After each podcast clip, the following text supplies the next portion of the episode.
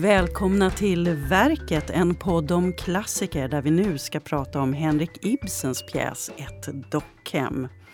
Denna så ofta spelade pjäs väckte stor debatt redan på sin tid. Den uruppfördes år 1879 i Köpenhamn. Den spelades i Norge, Sverige, Finland, Tyskland, Frankrike, Ryssland, England, i Sydamerika och Australien. Artiklar i mängd skrevs för och emot dramats huvudperson Nora. Nora, alltså gift med Torvald, hustru och mor och med en stor hemlighet. Nora som i slutscenen väljer att lämna sitt hem och sin familj. Jag heter Anneli Duva och med mig här för att prata om detta faktiskt banbrytande verk har jag Karin Helander. Hej! Hej! Du är professor i teatervetenskap här vid Stockholms universitet och du är även teaterkritiker. Ja. Mm. Och Dag Kronlund som under väldigt många år har varit chef för Dramatens arkiv och bibliotek. Du vet allt som finns att veta om den teatern skulle jag vilja säga. En del i ja. alla fall. Och du är även disputerad Jajamän. i teaterhistoria. Ja. ja. Men om vi börjar med själva pjäsen med Ibsens Ett dockhem. Hur skulle ni beskriva den? Eh, jag skulle beskriva den som eh, man ju ofta säger att den är ett Eh, den är skriven då, som du sa 1879, ett då nutidsdrama men som fortfarande eh, är intressant och angeläget för publiken eftersom den handlar om mänskliga dilemman som vi fortfarande brottas med, om relationer, om moral, om skuld, om samliv, om människans plats, hur människan styrs av samhället och samhälleliga strukturer. Eh, det skulle jag säga. Mm. Vad säger du, Dag? Ja, jag är en stor fan av Ibsen därför att jag tycker det är så fantastiskt. Han brukar ju kallas för dramatikernas kronometer. Han, han, han, hans pjäser är så fullkomligt virtuost uppbyggda så man sitter ju liksom och bara eh, gläds åt hur han får till det. Mm. Det rena hantverket där tycker jag är så fascinerande. För det är någonting som jag tycker jag saknar i teatern idag. Att, man, att folk kan inte få till en ordentlig spännande intrig. Mm. Men det kan verkligen Ibsen. Ja, och jag tänkte att vi skulle få den här intrigen lite skissad här till en början så att alla som lyssnar är med på det. Om vi drar den lite snabbt då. Ja, som du sa, att Nora har en hemlighet. Och så är det också i Ibsen, som jag håller med Dag, otroligt välskrivna och liksom på det sättet Eh, genomkomponerade dramatexter så finns det i det som händer just nu eh, förstår man att det eh, påverkas av någonting som har hänt i det förflutna. Det förflutna ligger som en skugga och blir liksom mer och mer uppenbarat.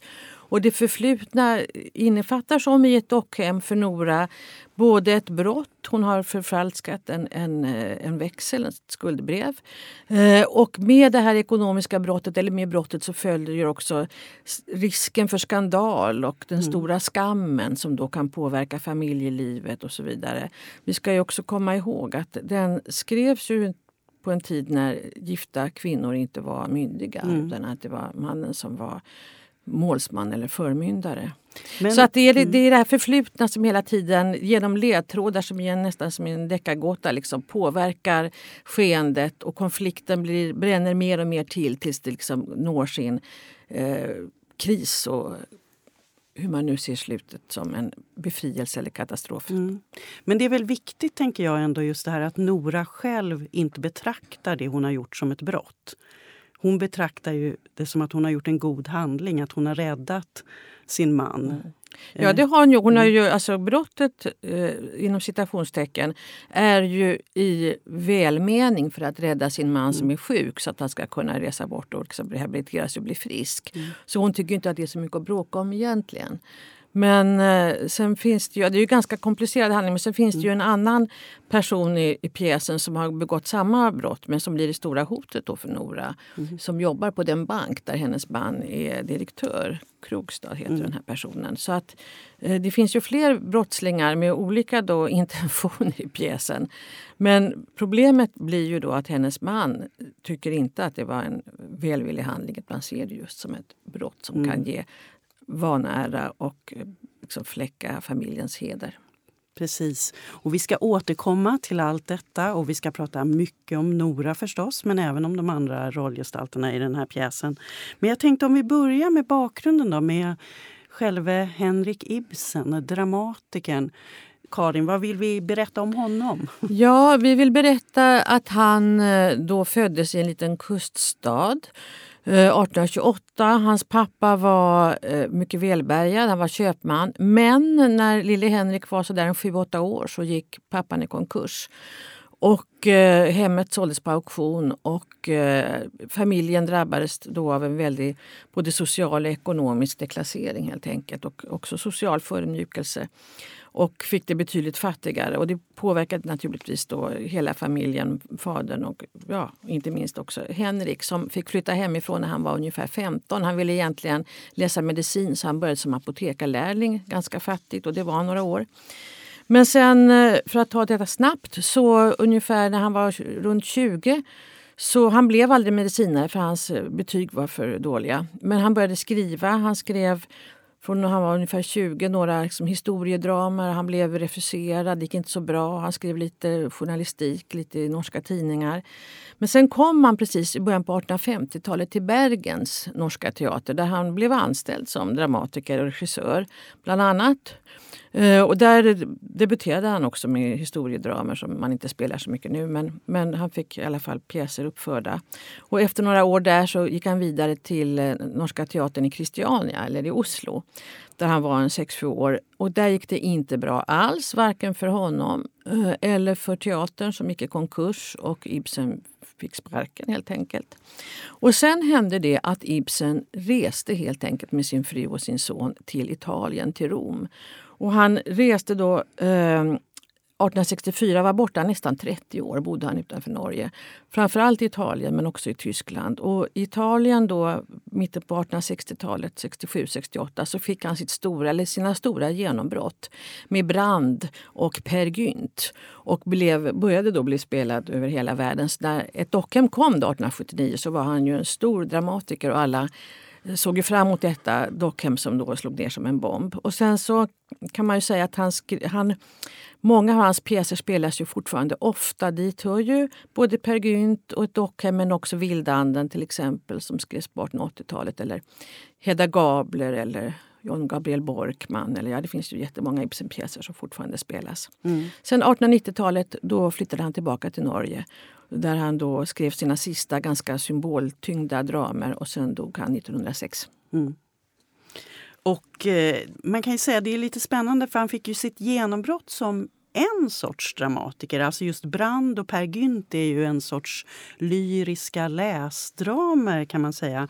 Men sen så har han ju blivit känd för de här som du var inne på från början, Dag. De här otroligt väl uppbyggda. Alltså det är ju egentligen La pièce bien faite alltså det välgjorda dramat. Vill du säga någonting mer om det då, Dag? Ja, nej, men ja. Det, är, det är helt fantastiskt. Jag, jag, tycker till exempel att världens bästa pjäs är Vildanden. Och där kan man ju liksom verkligen studera hur detta minutiösa arbete. Men som, han är som Mozart, det går liksom inte att ändra någonting utan att det blir sämre. Mm. tycker jag. Det är så härligt. Det skulle säkert vissa regissörer opponera sig emot kan jag tänka mig. men, men just det här, det här välgjorda dramat, Eugène Scribe brukar mm. man tillskriva det, alltså fransk 1800-tals eh, Eh, dramatiker. Vad, vad kännetecknar det då, Karin, om man ska identifiera det? Ja, det är just det här liksom, välkomponerade mm. intrigstycket. Men vad som är också så intressant med Ibsen tycker jag, det gäller ju både Dockhem eller Vildanden eller Hedda Gabler eller nästan alla, ja, egentligen alla hans numera spelade pjäser, det är också att de är så otroligt tolkningsbara. Mm. Man kan ju göra så otroligt mycket mer. Jag vet när man tittar på i Oslo har man haft Ibsenfestivaler i många år. Nu har de inte haft sen pandemin. Men där kunde man till exempel se för ett antal år sedan liksom sex olika uppsättningar av ett dockhem som naturligtvis har tolkats på väldigt olika sätt. Så de är så enormt tolkningsbara. Vilket ju är roligt för regissörer, och för skådespelare, och scenografer och andra medarbetare på teatern och för publiken. Mm. Man vet aldrig vad man ska få se. Mm. Denna då pjäs, Ett dockhem, som vi ska fokusera på här idag, den kom först ut i bokform faktiskt i början av december 1879. 8000 exemplar som tydligen såldes slut i ett nafs. Och sen hade den premiär i Köpenhamn också i december, några veckor senare bara. Men då var den ju redan omtalad och redan lite skandaliserad. Och så. Men vad var det som var... Varför väckte den så otroligt starka känslor, den här pjäsen? Ja, men det är ju inte så konstigt. Eh, en, en hemmafru kan ju inte bara plötsligt lämna sin man och sina barn och ge sig iväg. Det är ju fullkomligt otänkbart. Eh, föreställer jag mig, för de flesta människorna. Samtidigt som den här kvinnomedvetenheten börjar växa fram och som gör att själva problematiken blir intressant i, i det långa loppet, kan man väl nästan mm. säga. Den, den landade ju också i den tidens kvinnodebatt.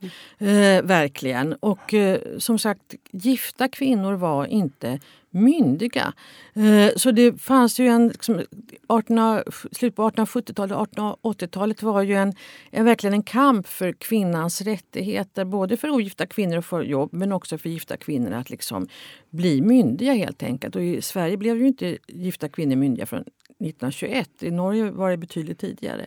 Så den landade ju mitt i den där debatten. Och sen är det klart att just det här med att en, att en mor över sina barn, det var naturligtvis otroligt provokativt. Men också överhuvudtaget en Nora som lämnar hemmet för att hitta sig själv och lämnar liksom sin man och eh, vill ta makten över sitt eget liv. Mm. Men sen blev det ju ett, som sagt ett liv. Det har man ju läst på flera håll att på inbjudningarna i de borgerliga middagarna både i Köpenhamn och Christiania så kunde det stå den och den inbjudet på middag. Men PS, ett dockhem får ej diskuteras. Mm. Så man förstår ju att det verkligen var mm. Eh, brännhett. Mm. Och den spred sig även till litteraturen. Jag menar, dels har vi ju andra dramatiker som några av kvinnorna som var de stora dramatikerna i den tiden. Till exempel Alfhild Agrell som vars ensam kan säga lite grann Ja, och räddad ja, också. Ja, räddad också. Som är ju liksom samma ingredienser egentligen i den pjäsen som kom några år efter Dockham. Då. Men som är eh, också, här finns också en kvinna som instängd i ett äktenskap med en man som är hopplös och ekonomiska växlar och ett barn som dessutom dör. Men det är samma ingredienser men en, liksom en, en mörkare och mer svartsynt mm. pjäs. Och vi får inflika här då bara för de som inte vet att några av de här kvinnliga dramatikerna var vid den här tiden mer spelade och större än både Strindberg och Ibsen faktiskt. Ja. Ja. Jag tycker man ska nämna Charlotte Leffler också, ja, Sanna ja, Kvinnor till ja. exempel. Mm. Men eh, Strindberg, apropå det, skrev ju faktiskt ett svar i eh, novellsamlingen Giftas. Har han en liten novell som heter Ett dockhem som bokstavligen tar itu med detta. Vill ni säga någonting om den? Det är bara lite lustigt att det... Ja, det det är ju lustigt att han, överhuvudtaget är det ju väldigt roligt att läsa Strindberg med det här långa förordet också till eh, Giftas där han, där han eh, uttrycker sig att, eh, ja, på ett roligt sätt. att Varför ska det här vara så jobbigt? Ska det här, kan, de, de älskar ju varandra och har levt varandra i åtta år. Det är klart de ska väl kunna komma sams om det här. Fram med handen och så löser vi det här på ett kul sätt tycker jag. Mm. Känns uppfriskande. Du tycker uppfriskande. Vad tycker du, Karin? Ja, ja alltså nej men ja, man, man eh, blir ju ändå ganska smått fascinerad över Strindbergs, hur han så snabbt hela tiden blir provocerad. Han skriver ju också här Bengts hustru, ett drama som också är i polemik mot mm. ett dockhem och sen så den här novellen där, där, som också handlar om ett par men där kvinnan då har ett ungt par där kvinnan har läst ett dockhem och enligt mannen då får griller i huvudet och så att inte det fungerar så bra med samlivet och äktenskapet och sen hittar de mannen på olika manipulationer egentligen för att genom en annan kvinna få henne på, så att säga, inom citattecken, rätt tankar. Det är ju väldigt satiriskt. Men, nej, men jag fascineras av Strindbergs eh, snabba, eh, ögonblickliga, tror man, impuls att genast ge svar på tal. Mm. I den tidens forum. Precis. Litteraturen. Men sen var det ju så att i Tyskland till exempel så accepterade man ju inte det här slutet. Att Nora faktiskt lämnade man och familj. Så mm. Ibsen själv fick ju skriva ett annat slut. Ja, ja. Precis, att hon, hon, eh, hon, eh, han tvingar henne kvar och hon sjunker ner på någon soffa där och så går ridån ner. Och det gjorde han ju verkligen med, alltså han vill ju verkligen inte ha det där slutet. Han gjorde det bara för att han var tvungen. Men man förstår när man läser om det så, så den eh, skådespelerskan, den tyska då, hon sa det att hon var själv mor. Hon skulle aldrig kunna gå ifrån sina barn. Så hon kunde verkligen inte tänka sig att spela ett sånt slut. Mm. Men sen fanns det också som du sa, det var ju många som skrev liksom en fjärde akt eller olika liksom, möjliga rättegångar om Nora skulle frias eller fällas. Så att det fanns ju liksom många alternativa slut. Mm ute i offentligheten. Mm. Och den har ju inspirerat efterföljare även senare. Elfriede Jelinek till exempel har ju skrivit en sorts fortsättning eller ett svar på, på ett mm. dockhem långt senare. Men på Dramaten då, som vi ju också ska hålla oss till lite här. Det, då sattes den upp första gången redan då i januari eh, 1880. Ja. ja. Och då var det den stora eh, skådespelerskan, med, verkligen med stort S, Elise Wasser, som gjorde Nora. Och det var faktiskt på Ibsens uttryckliga önskemål. För han var väldigt noga med att han behövde ha en professionell, kompetent eh, skådespelerska i den här rollen. Inte någon ung snärta som liksom skulle förfuska bort det hela. Så därför var det väldigt viktigt för honom att Elise Wass gjorde den här rollen. Som då var 49 år, vilket man kan tycka är rätt ordentligt i, tilltaget i ålder. Och hon hade dessutom, när hon hade debuterat på 50-talet så var hon ju väldigt smal och elegant och vacker. Så nu hade hon som det står i källorna, lagt sig till med en viss rondör. så man fattade inte hur det där skulle gå. Och hon fick också lite kritik just för första akten. Men sen tog hon igen det i andra och tredje när hon behövde då liksom vara den här eh, kunde föra fram Noras tankar. Mm. Så att ändå blev det en, en eh, framgång för, för både Dramaten och Elise Wasser mm. själv. Mm.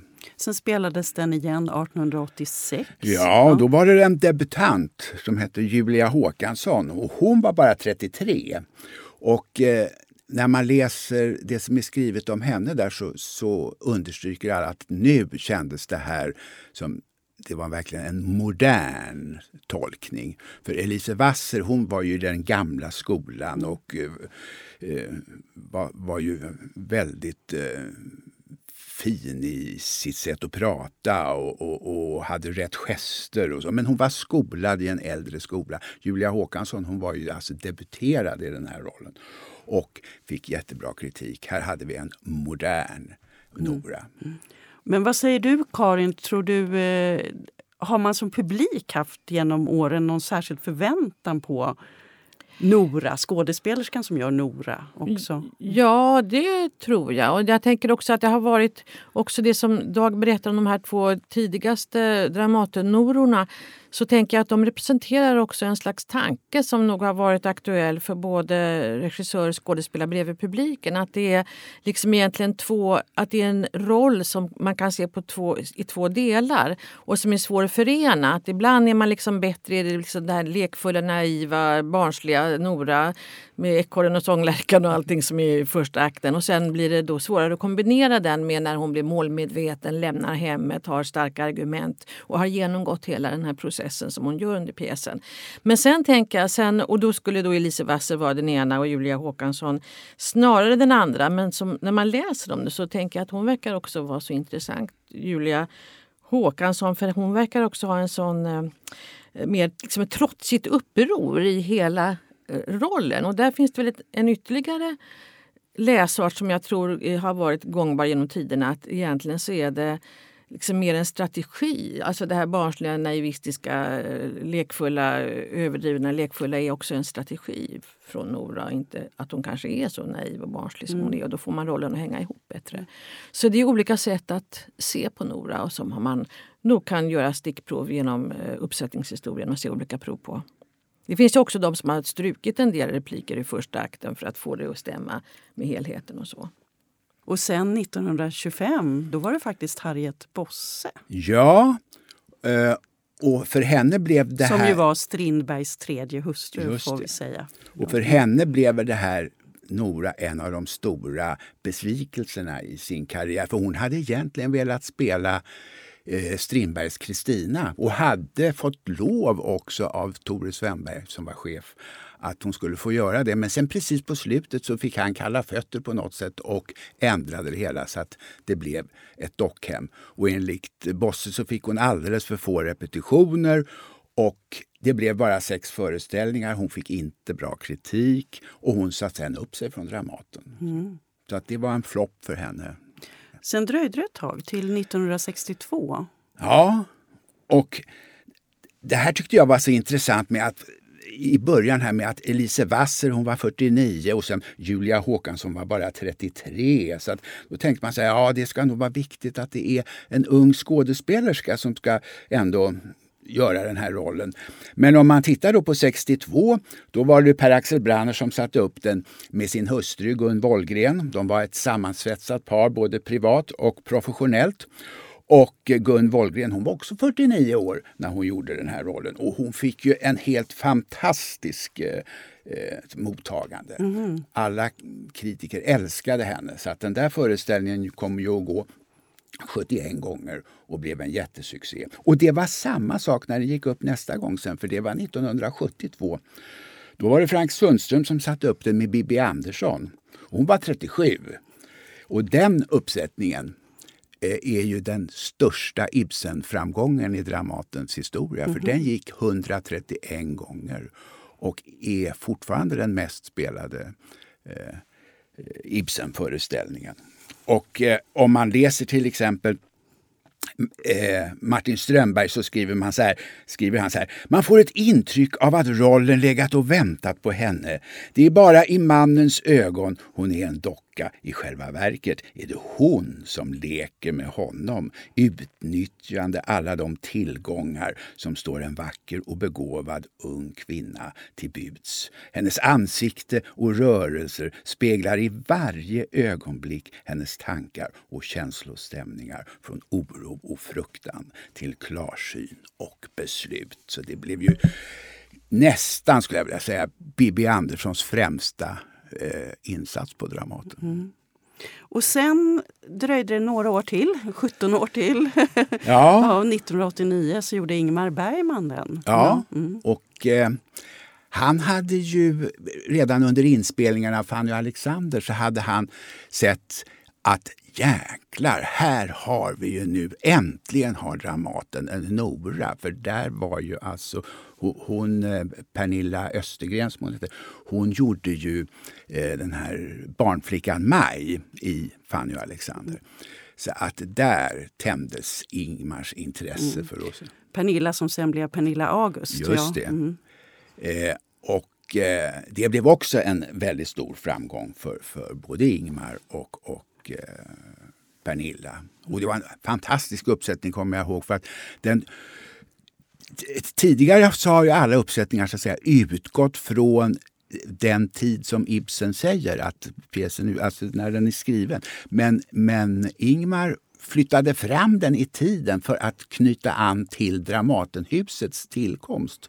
Så att i den uppsättningen är det så väldigt mycket av Dramatenhusets ingredienser. Man tog möbler från Dramatenhuset och man tog gardinuppsättningar som man kopierade och satte upp. Så den andades så väldigt mycket själva huset. Mm. Och eh, det blev en väldigt eh, fin framgång både för Ingmar och för Dramaten. Mm. Och den gick också många gånger, 105 gånger. Så mm. att, och, och, och, och, turnerade runt världen. och så, där, så. Vi ska spela upp lite ljud från den eh, senare. här. Men, men jag vet, du har ju också faktiskt skrivit om Ingmar Bergmans Ett dockhem.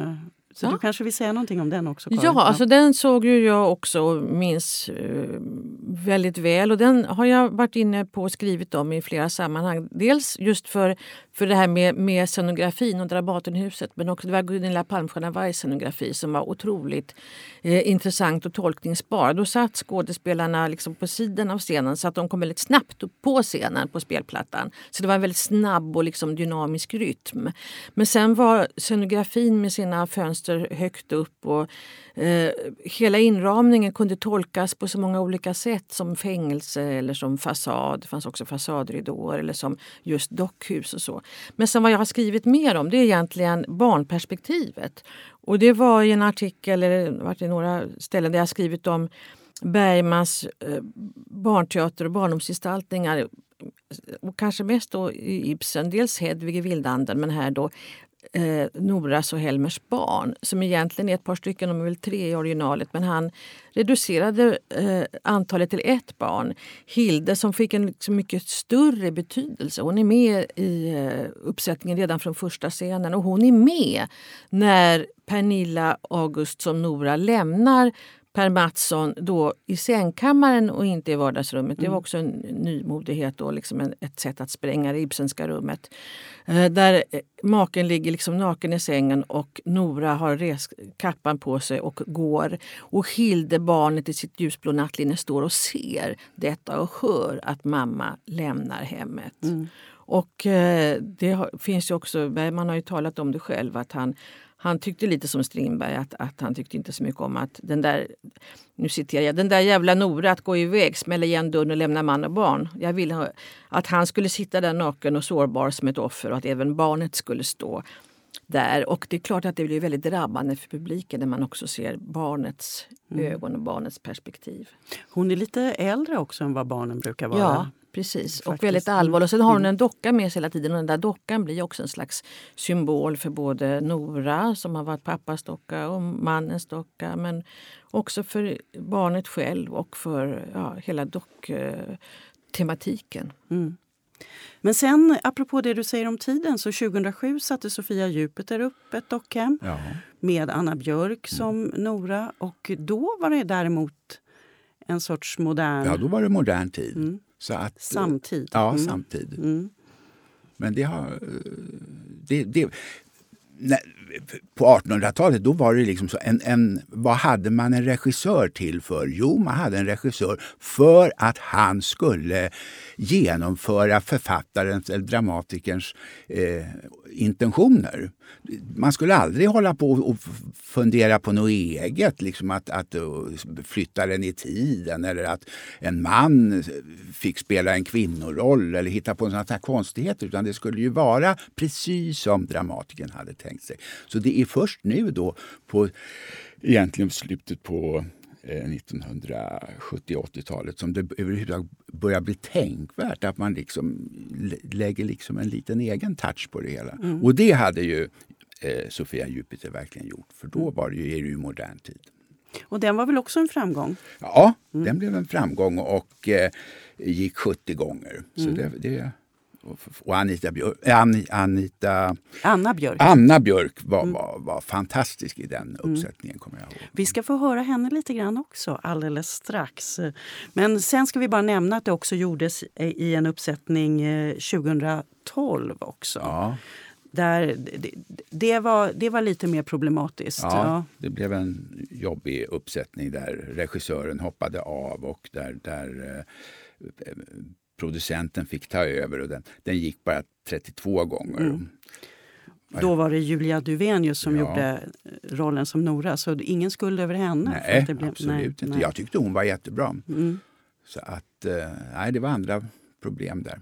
Jo, men apropå det här med dekonstruktion och att tolka och göra det öppet så kommer ju nu Anna Pettersson den här hösten 2022 göra ett dockhem på Dramaten med Manuela Bjelke som är ung apropå det här med ålder, som Nora. Och hon kommer också låta tre olika skådespelare göra Torvald och tre olika skådespelare göra Fru Linde. Samt att Doktor Rank, denna viktiga person, här görs av Marie Göransson. Och det är väldigt det är typiskt för Anna Pettersson att jobba just med en form av dekonstruktion. Mm. Vad säger du om det Karin? Jag vet att du har intresserat mm. dig för hennes arbete. Ja, ja och jag tänker att eh,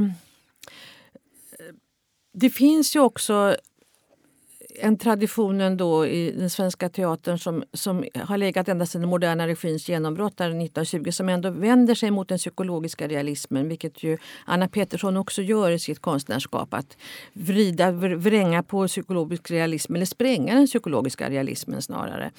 Eh, och vad hon har gjort tidigare då som jag har sett på, på Dramaten med Vildandan och Hedda Gabler det är ju att hon på något vis attackerar de här välskrivna, genomkomponerade eh, psykologiskt realistiska dramerna genom att eh, liksom spränga sönder dem, ta tag i sprickor och på ett sätt som gör att man får helt nya perspektiv, att man liksom, blicken förändras. Man får se de här människorna i de här samhällsstrukturerna på nya sätt. Liksom bortom den psykologiska, realistiska eh, pjästexten. Och just det här med dubblering av roller som du sa, att det blir liksom flera Torvald och flera Fru Linde. Då kan man ju gå tillbaka också till en uppsättning som Anna Petersson gjorde på sin Strindbergs Intima Teater där hon är chef med ett drömspel från 1901, Strindbergs. Mm. Eh, och där ju Strindberg själv skriver förordet att personerna eh, klyvas och fördubblas och dubbleras och så vidare. Och det gjorde hon ju verkligen där med fyra officerare och så vidare. Mm. Som det var, och de verkligen bytte runt. Och det gör, har hon ju gjort även i, i Vildanden så reducerar hon på ett sätt alla män i rollistan till tre. Men de byggdes ut sen med olika mansdockor så det blev verkligen som en där gubbvälde, patriarkat som blev väldigt kompakt trots att det var färre roller. I Hedda Gabler var det en ung kvinnlig skådespelerska, Elektra Hallman, som gjorde Hedda Gabler och som spelade mot ett, tre filmade norska skådespelare som då blev liksom motståndet. Och sen jobbar hon ju på det där sättet med också att få... Eh, hon är ju också konstnärlig forskare så att hon jobbar med skådespelarnas möjligheter att expandera sina kroppsliga uttryck mm. och också arbeta med parallellt Alltså eh, visuell dramaturgi kan man säga med filmer, med projektioner men också med ljud. Mm. Så att det blir ett helt annat sätt att attackera den eh, realistiska psykologiska texten än man traditionellt har gjort. Det kan man vara säker på. Sen vad hon riktigt gör, det vet vi ju inte. Och nu, nu blev det lite, nu talar vi lite om alltså tolkning och rent teatral och scenisk tolkning. Men hur har den då tagits emot genom tiderna? Har ni någonting att säga med tanke på att den har den tematik den har? Hur har man värderat eh, det som faktiskt händer och värderat Nora? Ja, där skulle jag vilja säga att det beror väldigt mycket på hur framgångsrikt man har tyckt att huvudrollsinnehavaren Nora har varit. Har man tyckt att det här var en kongenial eh, tolkning av Nora, då pratar man ingenting om att oj, något, är det gammaldags det här eller vad, vad är det för, för, idéer som ligger bakom här?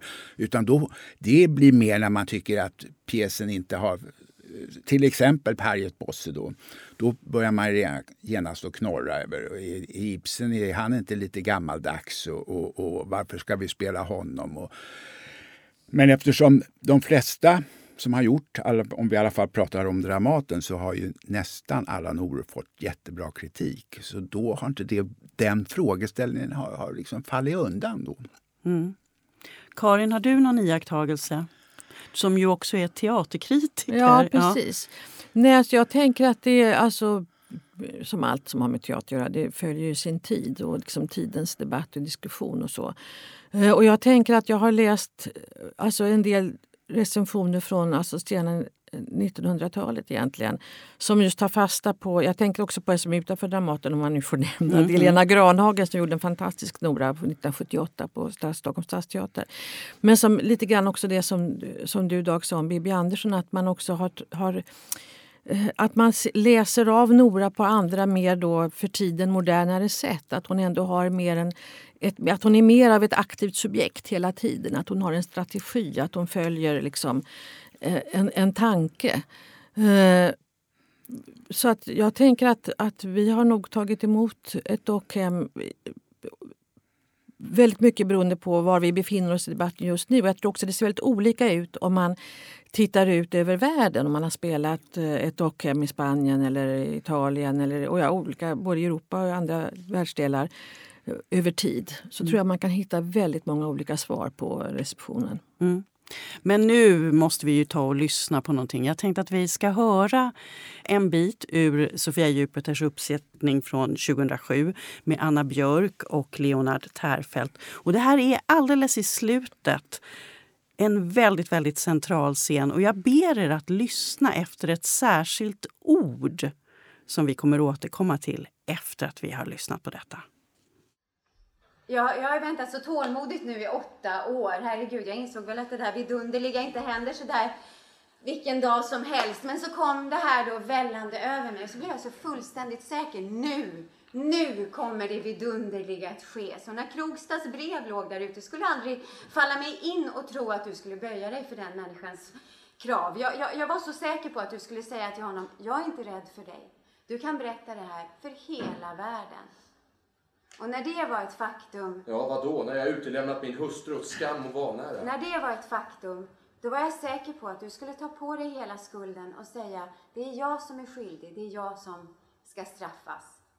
Och det var det vidunderliga som jag gick och hoppades på i all min skräck. Och för att förhindra det tänkte jag ta livet av mig. Jag skulle gladeligen jobba dag och natt för dig, Nora. Jag skulle bära sorg och saknad för din skull. Men det finns ingen som offrar sin ära för den man älskar. Det har massvis av kvinnor gjort. Du både tänker och talar som ett barn. Du varken tänker eller talar som den man jag vill vara tillsammans med. Så fort du blev av med skräcken och inte för vad som hade hotat mig, bara vad du själv hade råkat ut för, då, när faran var över, då verkade det på dig som om ingenting hade hänt. Jag var din gamla sånglärka igen, bara det att i fortsättningen så skulle du bära mig dubbelt så försiktigt på dina armar eftersom att din docka var så skör och bräcklig. Och då insåg jag att jag har levt i åtta år tillsammans med en främmande man och att jag har fött två barn. Åh, oh, Gud. Det har visserligen uppstått en avgrund mellan oss. Men kan man inte göra någonting åt det? Som jag är nu är jag ingen hustru för dig. Men jag har krafter att ändra mig. Det är möjligt om du blir av med din docka. Och skiljas? Nej, Nora, jag kan inte ens tänka det. Desto viktigare då att det sker. Men inte nu. Inte nu, Nora. Vänta tills imorgon åtminstone. Ja, vi, vi, vi kan väl bo här som vänner i alla fall. Det vet du, Torvald, att det skulle aldrig hålla.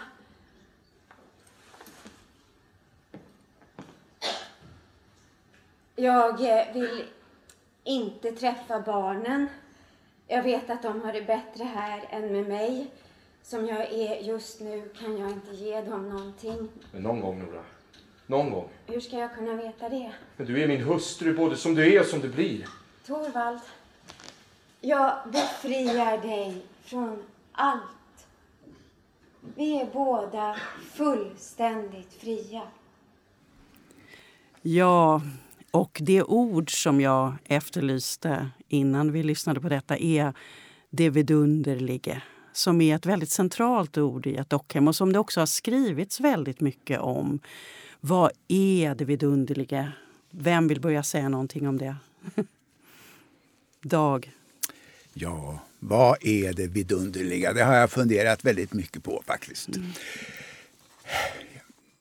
Det är väl önsketänkandet om att få ett lyckligt och harmoniskt liv på något sätt. Man, en tro på att få leva ett meningsfullt och intressant och spännande liv. Och att det är det vidunderliga, det är det mest centrala i, i eh, anledningen att vi går här på jorden. Mm.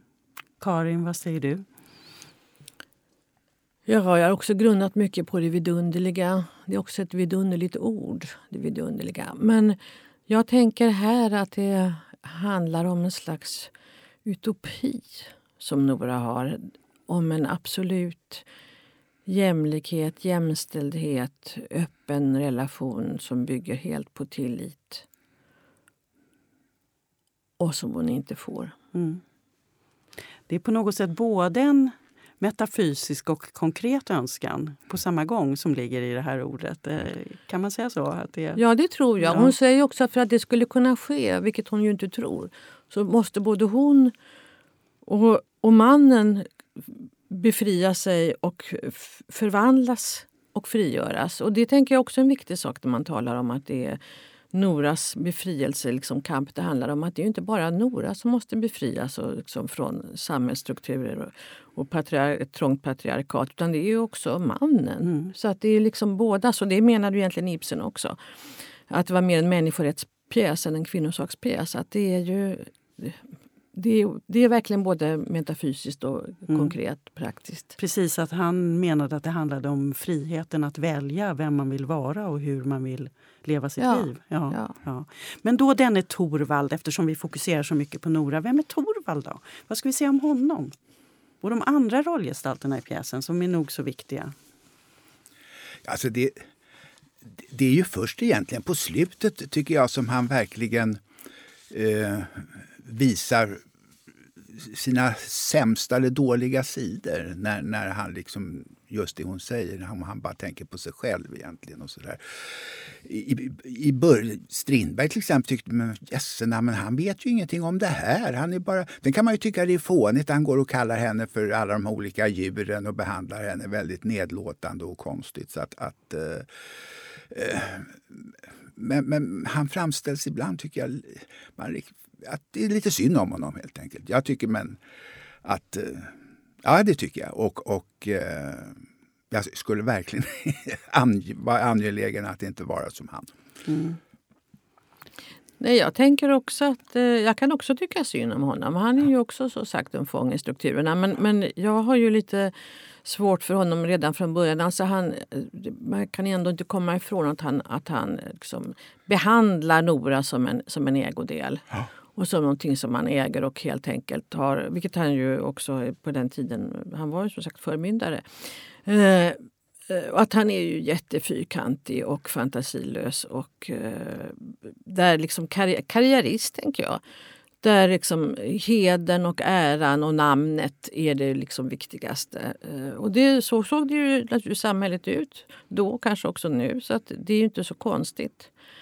Eh, men nog är han ganska fyrkantig. Sen tycker jag också att han kan bli mycket intressantare att se på scen om man inte liksom överbetonar det. Man kan ju också spela mot texten. Det kan man göra bara med Nora och med, med, med Helmer och så. Och då kan man ju ofta hitta liksom andra eh, bottnar och, andra nyanser och så som gör att det blir intressantare att se. Mm. Och sen tänker jag Anna Pettersson vet vi ju då inte vad hon gör med tre stycken upplagor av, av Helmer och så. Men, men eh, mm. man kan ju absolut ta fram olika bottnar även hos honom, även om de är färre än hos till exempel Nora. Och även tycker jag hos de andra, både eh, doktorn eh, och eh, fru Linde och Krogstad. Det är ju eh, förändras ju på flera olika sätt under pjäsens gång. Mm. Mer än vad, vad han gör. Mm. Så, ja. Men vi, vi, ska säga också han heter alltså Torvald Helmer. Det är ja. därför vi ibland säger Torvald och ibland säger Helmer. Precis. Och Nora Helmer heter hon också då.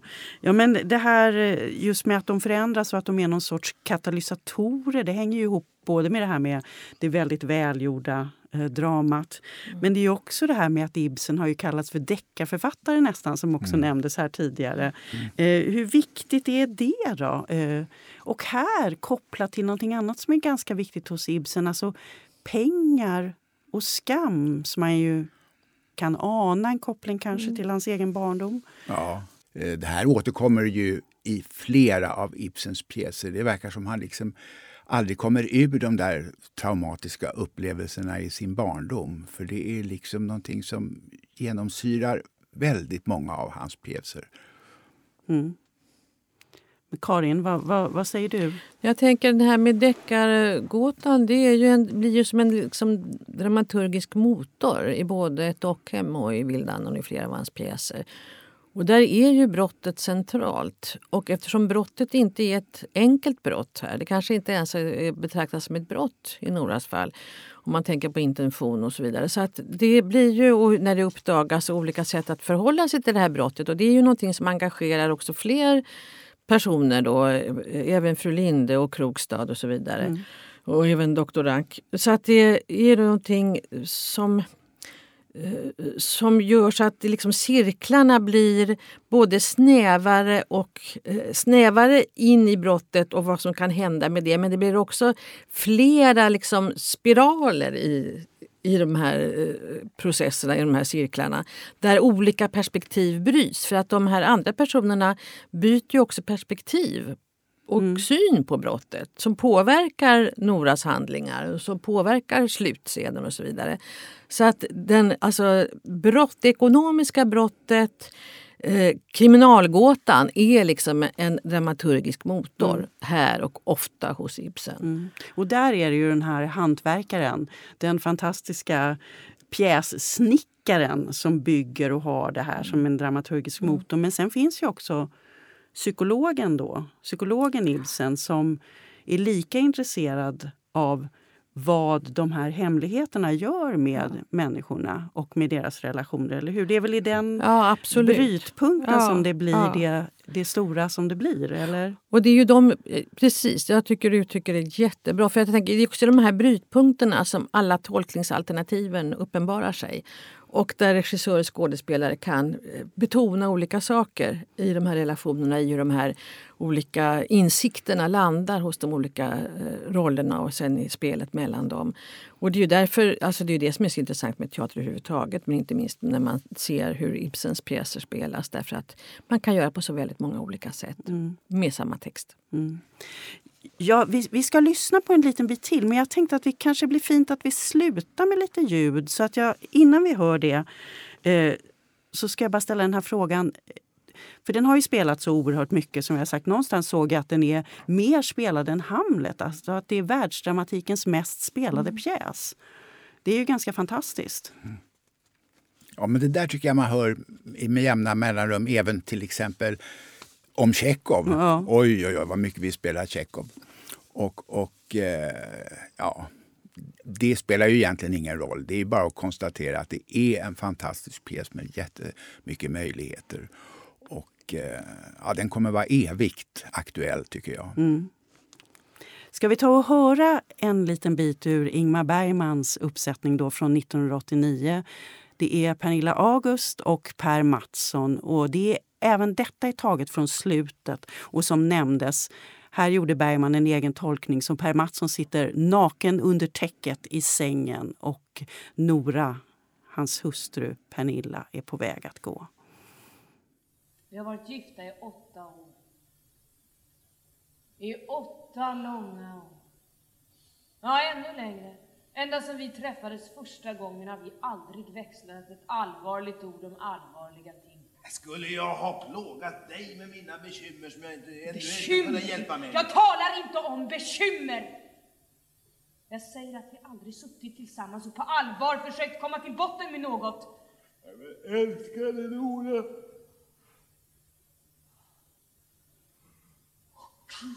Gud, ni har handlat så orätt mot mig, Torvald!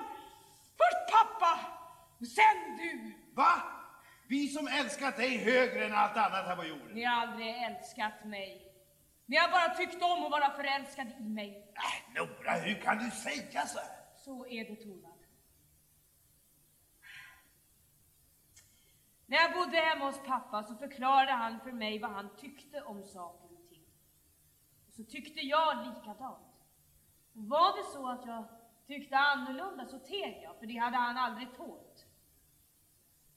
Han kallade mig för sin lilla docka och lekte med mig precis som jag lekte med mina dockor.